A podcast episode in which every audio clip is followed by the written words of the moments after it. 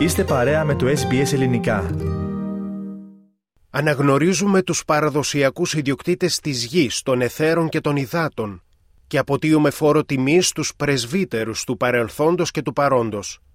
Εκφράζουμε τον σεβασμό μας στον αρχαιότερο συνεχιζόμενο πολιτισμό του κόσμου. Ποίηση στους αντίποδες. Απαγγελία ποίησης από ομογενείς λογοτέχνες της Αυστραλίας. Μια παραγωγή του ελληνικού προγράμματος της ραδιοφωνίας SBS. Γεια σας, είμαι ο Πάνος Αποστόλου και ο δημιουργός που σας παρουσιάζουμε σε αυτό το επεισόδιο είναι ο Γιάννης Μιλίδης.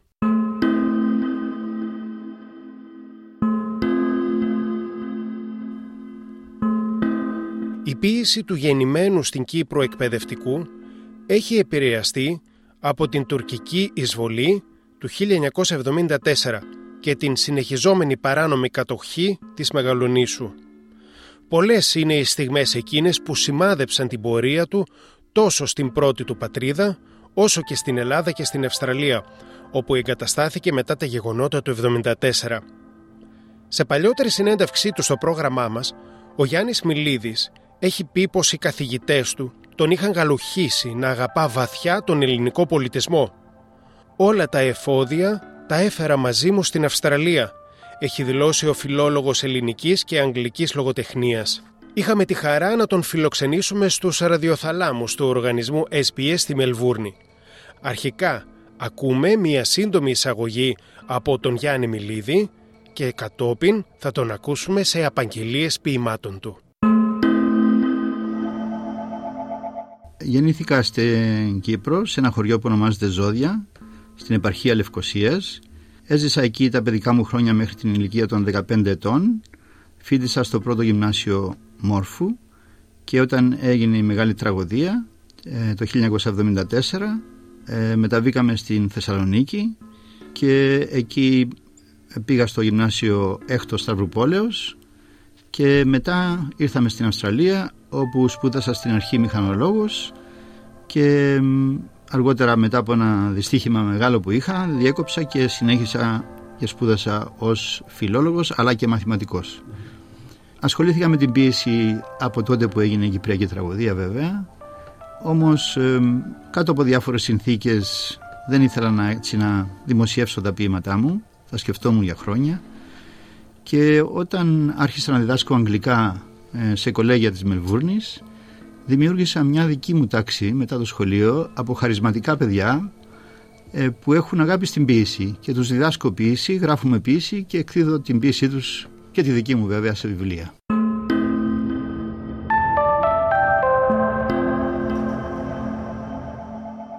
Το πρώτο ποίημα που θα σας διαβάσω λέγεται «Τα παιδιά των 300» έχει δημοσιευτεί στο ελληνικό περιοδικό ποίησης «Ποιήν» στην Αθήνα και έχει ως εξής. Πήρα την ιδέα όταν διάβασα από τον ιστορικό Ηροδότο ότι οι Σπαρτιάτες πολεμιστές που ήθελαν να ακολουθήσουν τον Λεωνίδα στις Θερμοπύλες έπρεπε να έχουν ένα παιδί τους, είπε ο Λεωνίδας, για να κρατηθεί η συνέχεια της οικογένειας σε περίπτωση θανάτου τους. Και έγραψα αυτό το μήνυμα σε σύνδεση με την Κυπριακή τραγωδία και με την ελληνική τραγωδία, οικονομική τραγωδία για να έχουμε κάπου να πιαστούμε ως Έλληνες.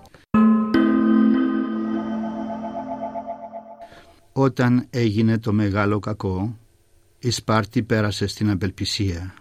Μόνο που τα παιδιά μας, των τρακόσων εμάς νεκρών μαχητών, πήραν άλλη στάση. Τώρα τα παιδιά μας παίζουν πάνω στα άρματα των σκοτωμένων. Μιλούν με τα άρματά μας, ζητούν να τους πούν ιστορίες από τη διαδρομή μας, το σχεδιασμό της μάχης, το πρώτο χτύπημα, το δεύτερο χτύπημα, τη βροχή από τα περσικά βέλη. Τα άρματα σταματούν το δάκρυ σαν βλέπουν στα μάτια των παιδιών. Μετά τους δείχνουν μια βαθιά χαρακιά στην ασπίδα, ένα μικρό βαθούλωμα. Μην τρομάζετε, ε; Αυτά δεν είναι από τη μάχη. Σε αυτό το σημείο ο πατέρας έπεσε σε ένα κρυάρι, σε μια μυστική νυχτερινή πορεία και το κρυάρι αγρίεψε και κυνήγησε τον γενναίο Σπαρτιάτη πολεμιστή και τα παιδιά γελούν. ξεχνούν το δάκρυ, ξεχνούν τους σκοτωμένους, κυλάνε τις ασπίδες των πατέρων τους από την κορυφή του του κάνοντας αγώνα δρόμου με τις ασπίδες. Καθώς κατρακυλούν το βουνό, ποιος θα φτάσει πρώτος στον ποταμό Ευρώτα, η ασπίδα ή το παιδί; Και πρώτη φτάνει πάντα η ασπίδα καθώς η περιφέρεια της γνωρίζει καλύτερα από τα παιδιά κάθε μονοπάτι, κάθε δέντρο, κάθε λιθάρι στα περίχωρα της Σπάρτης. Τότε το παιδί του Λεωνίδα μαζεύει όλα τα παιδιά σε κύκλο και όρθιος τους μιλάει. Όσα τα μάτια δουν γίνονται γνώση και η γνώση για τους γενναίους γίνεται σοφία. Για την Σπάρτη σοφία σημαίνει ελευθερία καθώς μετρήθηκε 300 φορές από χιλιάδες Πέρσες. Αυτά να θυμάστε. Ελευθερία και σοφία και όχι το αίμα των σκοτωμένων. Αυτό να κρατήσετε και όχι τη θύμηση των νικημένων.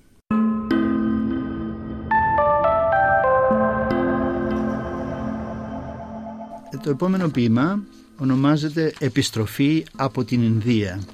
Η έμπνευσή μου βέβαια είναι όταν διάβασα την, την εκστρατεία του Μέγα Αλέξανδρου από τον ιστορικό Αριώνα.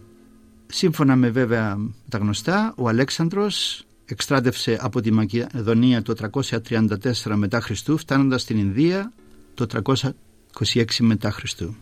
Σε καμιά μάχη δεν νικήθηκε. Ε, δημοσιεύτηκε στο περιοδικό της Λευκοσίας Νέα Εποχή.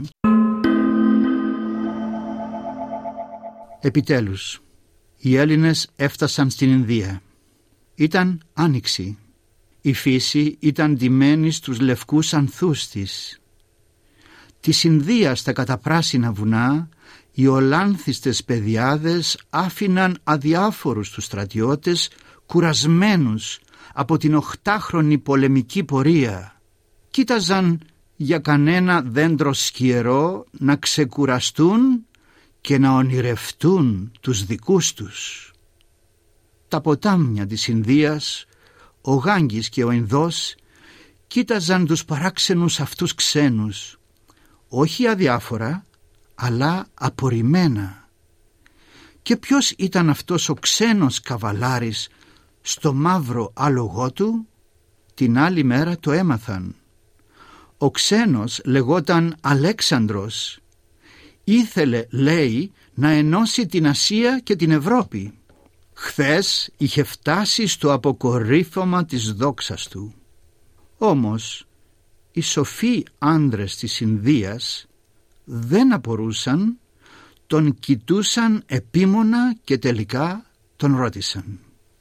«Γιατί κινδύνεψες το ίδιο το βασίλειό σου για να φτάσεις στην Ινδία σε ένα μέρος μακρινό και άγνωστο για σένα» ρώτησαν τον Έλληνα βασιλέα. Περίμεναν απάντηση. Τον κοίταζαν στα περήφανα του μάτια και κατάλαβε. «Για να κυριεύσω τον κόσμο και να μάθω ποιος είμαι», απάντησε ο Αλέξανδρος. Οι σοφοί άντρες του γύρισαν την πλάτη, περπάτησαν στη σκιά ενός δέντρου συνεννοήθηκαν με τα καρτερικά τους μάτια και τον πλησίασαν ξανά. Κανένας δεν μπορεί να κυριεύσει τη γη, μόνο το χώμα που πατεί ήταν η απάντησή τους. Στρατιώτες και Αλέξανδρος δεν κοιμήθηκαν όλη τη νύχτα. Τα λόγια των σοφών βούιζαν στα αυτιά τους σαν σιρήνες. Τόσες μάχες, τόσοι κόποι γιατί δεν έβλεπαν την ουσία της κυριαρχίας τους οι Ινδοί; Το πρωί ο βασιλέας κάλεσε τους άγρυπνους στρατιώτες του. «Είσαστε ελεύθεροι να γυρίσετε πίσω», είπε στους άντρες του. «Αλλά όταν φτάσετε στη Μακεδονία να πείτε αφήσαμε τον βασιλιά μας στην Ινδία». Τα δάκρυα έφτασαν ασφικτικά στις κόρες των ματιών τους. Ποιο δρόμο να πάρουν μπροστά στην πίκρα του αρχηγού; Ο Αλέξανδρος έκανε νόημα στον ακούραστο σύντροφό του τον Βουκεφάλα να στεριωθεί για να ανέβει. Καθώς το πιστό άλογο έσκυψε άφησε την τελευταία του πνοή στο χώμα. Το χώμα που κυρίευσε ο Κύριος του πάγωσε τότε ο βασιλιάς μπροστά στον νεκρό βουκεφάλα. Ποτέ δεν ένιωσε τόσο μόνος. «Τι είμαι τώρα εγώ χωρίς το άλογό μου» ο βασιλιάς δακρύζει. «Με το άλογο αυτό κυρίευσα τον κόσμο, κέρδισα αμέτρητες μάχες, σκότωσα όμως μια ζωή που τόσο αγαπούσα και τώρα έχασα και την αγάπη των πιστών μου, έχασα την αγάπη των στρατιωτών μου. Ινδία η τελευταία αποκάλυψη στον ξαφιασμένο Αλέξανδρο τον Μέγα Βασιλέα. Το πάθος της κατάκτησης εξόντωσε ζωές που αγάπησα. Ποιος είμαι, γιατί καταχτώ, γιατί χάνω την αγάπη; Αύριο γυρίζω από την Ινδία.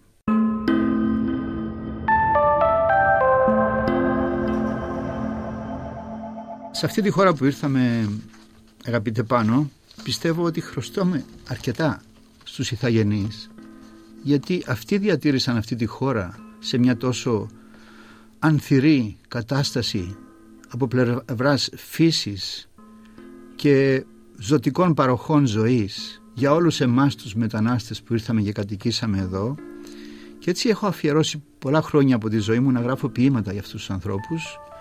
Και το ποίημα αυτό το γράφω για τον Έντι Μάπο, ο οποίος ήταν ένας Κύπουρος που του απαγόρευσαν οι αρχές να περάσει στο νησί του με πλοίο να δει τον πατέρα του όταν πέθανε από πνευμονία και καρκίνο. Και αποφάσισε τότε να διαβάζει στο Πανεπιστήμιο του Κουίνσλαν βιβλία για τον Αγγλικό νόμο περί ιδιοκτησίας γης για πέντε χρόνια μετά από τη δουλειά στο Πανεπιστήμιο που ήταν Κυπουρός και μόνος του κατάστρωσε ένα σχέδιο να κινήσει αγωγή στην κοινοπολιτεία και επίσης προσφέρθηκαν να τον βοηθήσουν δύο Αυστραλοί δικηγόροι από το ε, Western Australia ε, εντελώς δωρεάν και η δίκη κράτησε 10 χρόνια και το 1992 κέρδισε τη δίκη για πρώτη φορά ο Έτι Μάπο μετά από 200 χρόνια να επιστραφεί η γη, το νησί του πίσω στους ηθαγενείς που τους ανήκει. Όμως δεν ήταν εκεί να γιορτάσει, είχε πεθάνει έξι μήνες πριν από καρκίνο. Αλλά λίγες μέρες πριν πεθάνει είπε στη γυναίκα του μόνο αυτή τη φράση «Πονίτα να ζητάτε τη γη μας πίσω». Το ποίημα το ονομάζω «Ο Έντι Μάπο, αφού ήταν Κύπουρος, μιλάει από τον κήπο του». Ευχαριστώ τον κήπο που μου χάρισε τα όμορφα λουλούδια της ζωής μου εδώ και πολλά χρόνια βλέπω συνεχώς ένα όνειρο. Στο όνειρό μου η γη ονειρεύεται εμένα και εγώ ονειρεύομαι τη γη μου. Η γη μου μιλάει στα όνειρά μου και μου λέει «Αν δεν σου ανήκα, θα σου έδινα τα λουλούδια μου. Αν δεν ανήκες εσύ σε μένα, θα σου έδινα τα λουλούδια μου. Η εποχή των ονείρων της φιλής σου είναι γεμάτη όνειρα γλυκά. Σου ζητώ, Έντι, ένα ακόμα όνειρο. Φύτεψέ μου το λουλούδι της δικαιοσύνης. Αυτό το όνειρο μεγαλώνει μέσα μου και εγώ μεγαλώνω μέσα στο όνειρο. Βλέπω στο όνειρό μου ότι μια μέρα αυτά τα λουλούδια θα ανήκουν στους πρώτους ανθρώπους που κατοίκησαν αυτό τον κήπο και η γη θα γιορτάσει με όλους τους ανθρώπους που την κατοικούν σήμερα και τώρα καθώς δεν μπορώ να αλλάξω το παρελθόν από το παρόν δεν μπορώ να απορρίψω και τα όνειρά μου του σήμερα το όνειρο μένει μέσα μου και τα λουλούδια συνεχίζουν να ανθίζουν και η γη συνεχίζει να μιλάει ζητώντας δικαιοσύνη στα όνειρά μου. Στον κήπο μου η δικαιοσύνη νικάει την αδικία. το δίκαιο ανθίζει μέσα από τις πονεμένες ψυχές των πρώτων λαών αυτού του έθνους, σαν τα λουλούδια που άνθιζαν στους κήπους τους για χιλιετίες, μέχρι την ημέρα που ήρθαν από μακριά και καταδίωξαν τους ανθρώπους μας από τα εδάφη τους, καθώς μάζευαν λουλούδια στους κήπους τους. Και σαν να μην ήταν αυτό αρκετό αυτό το κακό επέστρεψαν και έκλεψαν τα παιδιά μας μέσα από τα χέρια μας και μας άφησαν χωρίς γη, χωρίς κήπο, χωρίς λουλούδια και χωρίς παιδιά. Σας μιλάω από τον κήπο του πόνου μου και της δικαιοσύνης μου σας φέρνω λουλούδια ζητώντας δικαιοσύνη, ζητώντας να μας δώσετε πίσω τη γη μας, γνωρίζοντας ότι δεν μπορείτε να μας δώσετε πίσω τα παιδιά μας, καθώς τα εξορίσατε σε άγνωστες πολιτείες των λευκών αφεντάδων. Ο χρόνος δεν γιατρεύει τα κλεμμένα παιδιά, η θεραπεία δεν ακολουθεί την κλοπή. Αρκετά μας πληγώσατε Ζούμε στον πόνο αδερφές και αδέλφια. Σας καλώ να μετανοήσετε στον κήπο της γνώσης μου. Σας καλώ να διαβάσετε στη βιβλιοθήκη του πόνου μου. Γνωρίστε την ιστορία μου καθώς γνωρίζω και εγώ τη δική σας. Και ας γίνει ο κήπος μου η λύτρωση του λαού μου και της γης μου δεν θα μιλήσω ξανά, έχω χάσει πάρα πολλά και η ψυχή μου πονά. Διεκδικώ τη γη μου, ευγνωμονώντας τους δικαστές των νόμων, αφού μας έδωσαν πίσω τους κήπους μας, κλεμμένους από τις μητέρες μας, τους πατέρες μας και από τα παιδιά μας.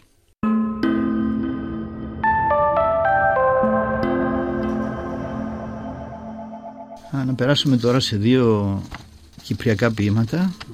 Πάμε στον παππού Κώστα. Πρόκειται για το, ένα πραγματικό πρόσωπο. Ο Κώστας Χριστοδούλου είναι αγνοούμενος από το 1974 στο χωριό Δίκομο.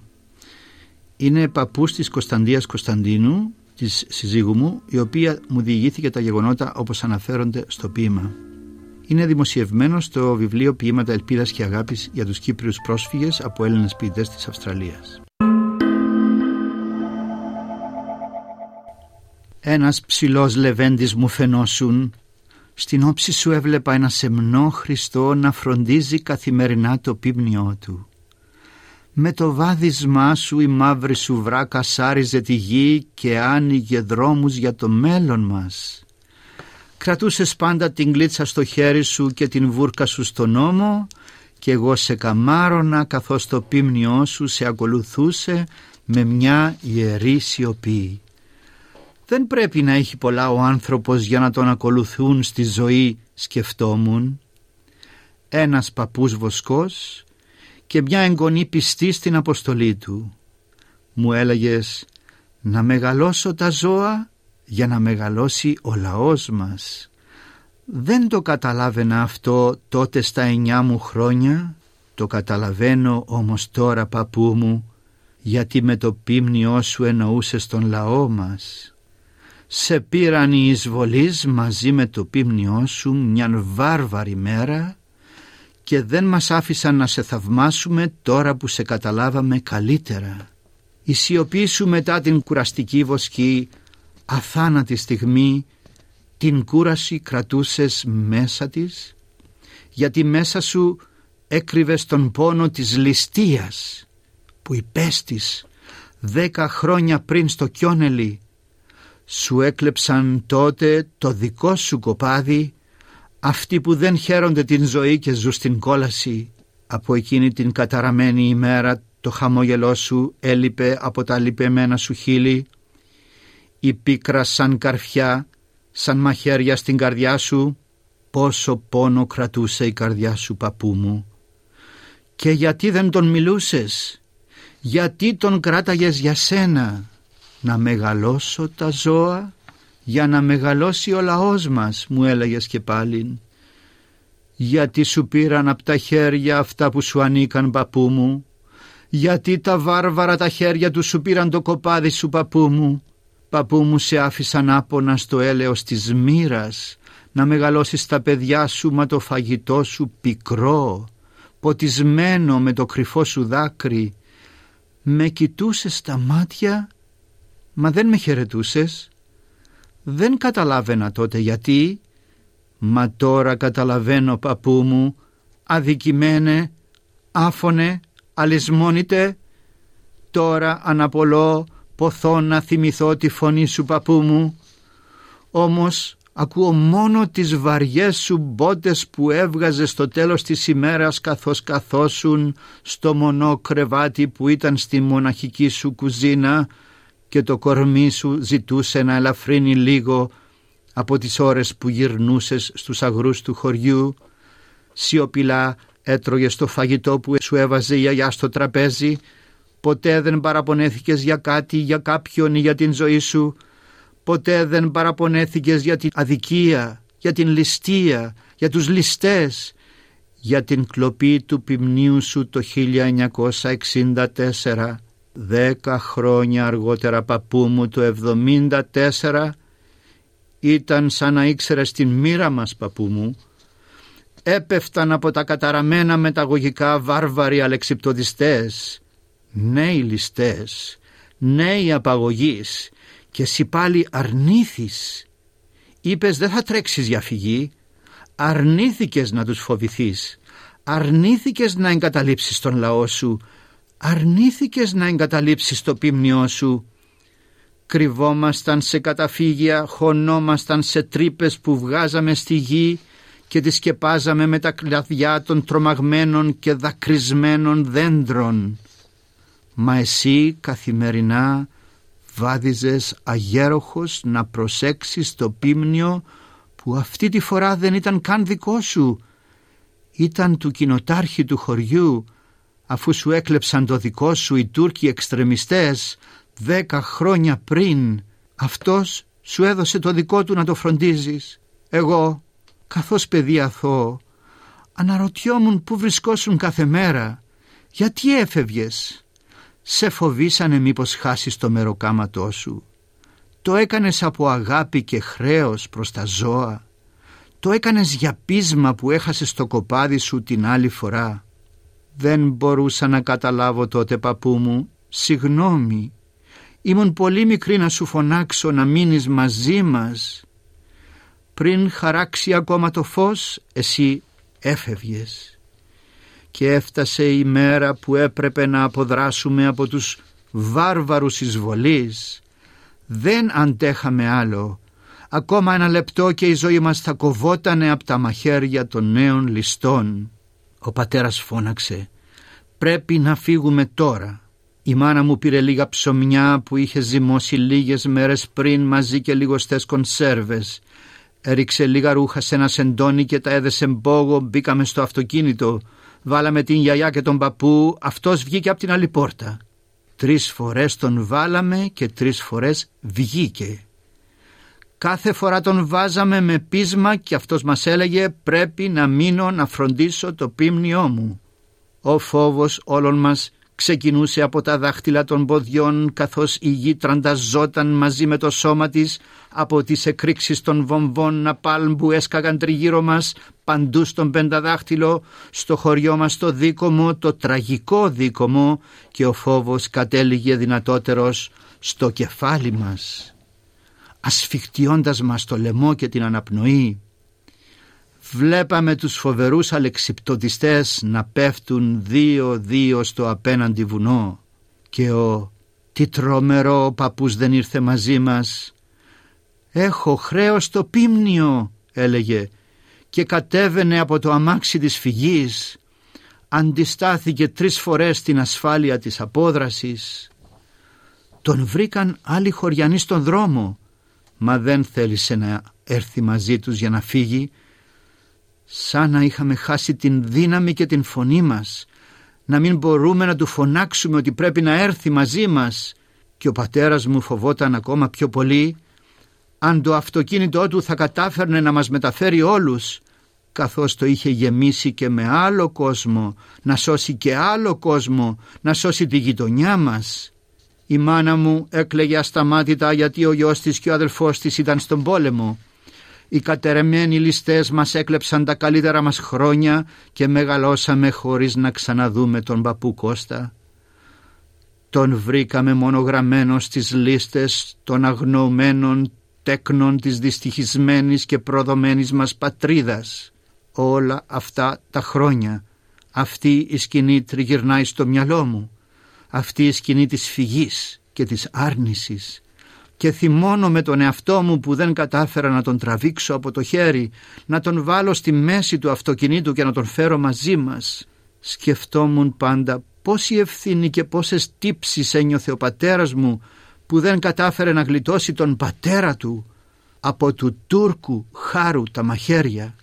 Πάντα έλεγε έπρεπε να τον δέσω στο αυτοκίνητο και να τον φέρω.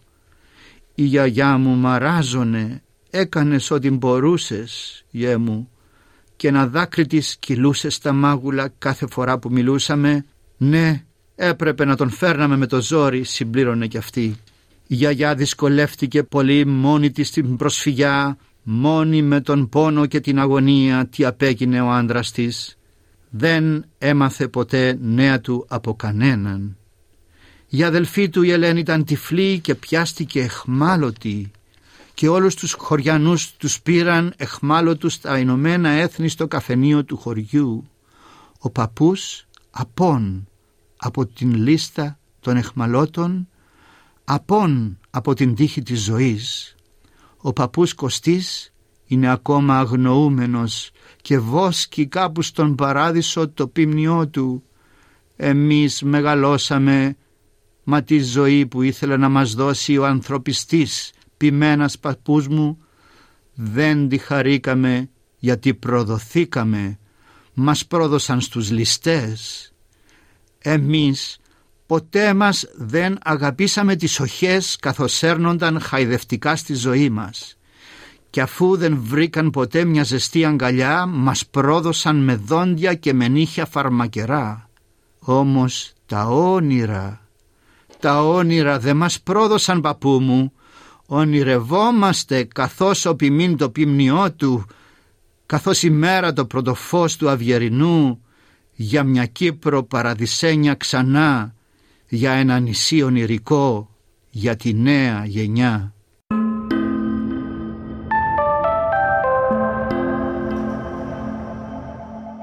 Διαβάσουμε και ένα για τον Αυστραλό στρατιώτη που σκοτώθηκε στην Ελλάδα από τους πρώτους στρατιώτες που σκοτώθηκαν και ήταν μια αυτοθυσία για να σώσει όλους τους συντρόφους του. Αλλά μάθαμε αργότερα ότι έσωσε και πολλούς Κύπριους νεαρούς σκαπανείς στρατιώτες στον Αγγλικό στρατό.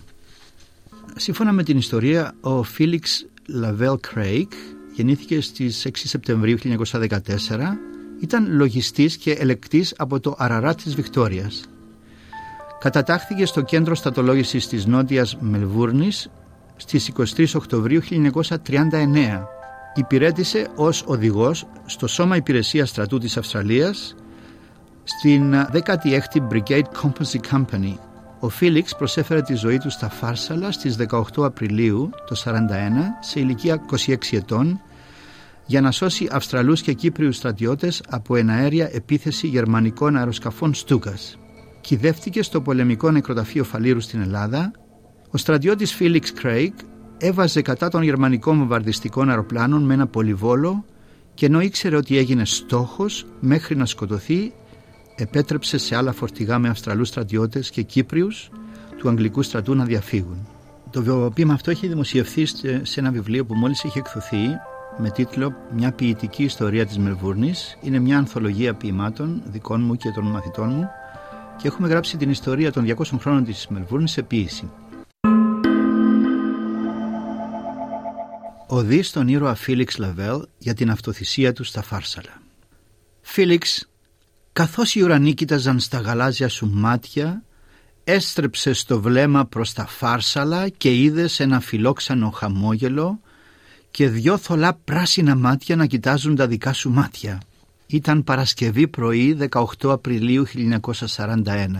Μια νεαρή Ελληνίδα βρέθηκε μπροστά σου από το πουθενά. Ένιωσες κάπως αμήχανα καθώς το νεαρό κορίτσι ξεγέλασε τις στρατιωτικές σου ικανότητες αυτοπροστασίας. Όμως σκέφτηκες μετά πως τα βουνίσια κορίτσια γνωρίζουν από αναρρίχηση λόφων καλύτερα από ένα λογιστή ερχόμενο από τις παιδιάδες του Αραρά της Μελβούρνης. Μετά ντράπηκες λιγάκι ακόμα καθώς η νεαρή έσκυψε, σου άγγιξε τα χέρια και τα φίλησε απαλά πριν σου προσφέρει τα δώρα της. Λευκό τυρί που φρεσκομύριζε, γυαλιστές μαύρες ελιές, κόκκινες ντομάτες λαμπερές, ζεστό ψωμί που άχνιζε. Κοκκίνησες λιγάκι αλλά κατάλαβες. Ένιωσες το νόημα της χειρονομίας. Ήθελε να σας πει ευχαριστώ που ήρθατε στη μάχη της ελευθερίας στη χώρα των Ολύμπιων Θεών και της Δημοκρατίας. Άκουσες και άλλους ήχους από τσόκαρα. Μετά από το κορίτσι αυτό που σχεδόν να πρόδιναν τις θέσεις σας. Είδες με μεγαλύτερη έκπληξη στα μάτια Ελληνίδες κι άλλες να ανεβαίνουν το βουνό φέρνοντας φαγητό, χαμόγελο, ανθρώπινα αισθήματα για τα παιδιά των Άνζακ σε κυρίευσε τότε ένα αίσθημα ανθρωπιάς, θαυμασμού, ανθεκτικότητας, καθώς αυτές οι Ελληνίδες που δεν είχαν ούτε χρήματα να αποκτήσουν παπούτσια, ήταν πρόθυμες να μοιραστούν το λιγοστό τους φαγητό με όλους τους ξένους και συντρόφους σου. Για όλα αυτά τα κορίτσια, ο πόλεμος ήταν στον έβδομο μήνα, για σένα ήταν στην αρχή του τώρα όμως για όλους και για όλα η ανάγκη να παλέψετε μπροστά στην απειλή και στη βαρβαρότητα. Οι άντρες των Φαρσάλων έξι μήνες πολεμούσαν τους Ιταλούς και οι γυναίκες τους ετοιμάζονταν να σμίξουν με τους άντρες εανάντια στην γερμανική προέλαση. Και ξαφνικά είδαν εσένα Φίλιξ να οδηγείς το φορτηγό σου με τους νεαρούς Άνζακ η πρώτη τους σκέψη ήταν το φαγητό, τροφή και σύντηση για σας τους νέους που ήρθατε με ένα γοργόφτερο καράβι από την άλλη άκρη της υδρογείου να υπερεσπιστείτε τον βαριά χτυπημένο ελληνικό λαό να προστατέψετε την δυστυχισμένη Ευρώπη από τον φασισμό και τη βαρβαρότητα. Φίλιξ, η ξαφνική εμφάνιση των νεαρών γυναικών μαζί με την γενεοδορία τους σου έδωσαν δύναμη, σου έδωσαν πίστη στον αγώνα του καλού ενάντια στο κακό. Γεμάτοι χαμόγελα οι νεαροί Άνζακ αποβιβάζονταν από τα φορτηγά σας να μοιραστούν φαγητό, φιλοξενία, ανθρώπινη επαφή. Όταν ξαφνικά ακούστηκαν τα αεροπλάνα του κακού, βουτώντας για την πρώτη τους επίθεση, ο ήχος των βλημάτων που βυθιζόταν στην καταπράσινη γη δεν φόβησε τα μπλε σου μάτια που λίγο πριν χαμογελούσαν καθώς είδαν την αιτία που αγαπάμε τη ζωή, την ανθρωπιά, τον σεβασμό, την καλοσύνη, όλα όσα σου προκάλεσαν τα κορίτσια αυτά με την πράξη τους και των χεριών τους το άγγιγμα. Ξέρουμε Φίλιξ, κανένας φόβος, κανένας πολεμικός ήχος δεν θα αποδυνάμωνε το πνεύμα των Ανζάκ. Ξέρουμε Φίλιξ, θυμήθηκες τότε τους ήρωες θείου σου, τον Χάρολτ και τον Φρέντ, εντέκατη ταξιαρχία ελαφρού υπηκού, νεκροί στην Παλαιστίνη το 1918 και τον ξάδελφό σου Άτσι, νεκρός στο Βέλγιο το 1917. Η κληρονομιά της οικογένειάς σου δεν ξεχνιέται ποτέ η γενναιότητα της οικογένειάς σου δεν πτωήθηκε ποτέ. Φώναξες τα κορίτσια να κρυφτούν στους λόφους, φώναξες τους άλλους οδηγούς να σώσουν τους συντρόφους, φώναξες να σώσουν και τα στρατιωτάκια της Κύπρου. Πήρες αποφασισμένο στη θέση σου ενώ είχες κι όλα ανέβει στο πολυβόλο σου, πυροβολούσες και σε πυροβολούσαν. Κάτω στη γη η γενιά των ελευθερωτών επάνω στον αέρα οι οβίδες βροχιδών. Φίλιξ πέταξες τότε με τα γενναίο σου τραγούδι, Φίλιξ πέταξες τότε με τη γενναία σου ψυχή, πέταξες τους ουρανούς με τα νιάτα σου για να σώσεις τα συντρόφια σου και τα νεαρά Κυπριόπουλα. Φίλιξ θυσίασες την πολύτιμη ζωή σου, έδωσες το πολύτιμο αίμα σου για να σώσεις τα πολύτιμα λουλούδια των φαρσάλων. Αρχίσαμε κιόλας να γράφουμε το τραγούδι σου Φίλιξ, καθώς έσωσες ζωές και λουλούδια. Η επιδρομή τελείωσε και τα πτηνά έχουν φύγει. Ο Φίλιξ κοίταται ηρωικά φιλώντας το χώμα στα φάρσαλα τραγουδούν για πάντα το τραγούδι του Φίλιξ. Ελευθερία, κληρονομιά, καθήκον, ιστορία γραμμένη από τους Άνζαξ, πληρούν το χρέος τους με τιμή ενάντια σε κάθε βάρβαρη απειλή και παρακμή.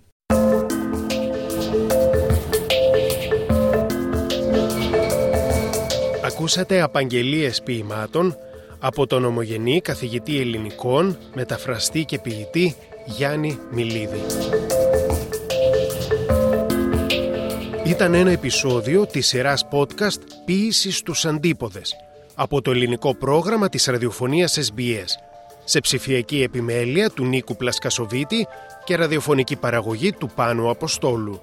Ακούστε και άλλα επεισόδια της σειράς στην εφαρμογή SBS Audio, στο Spotify και σε άλλες podcast εφαρμογές.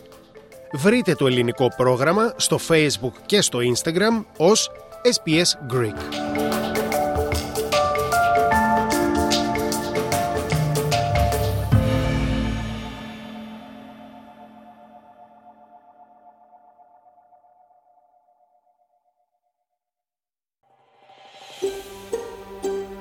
Θέλετε να ακούσετε περισσότερες ιστορίες σαν και αυτήν; Ακούστε στο Apple Podcast, στο Google Podcast, στο Spotify ή οπουδήποτε ακούτε podcast.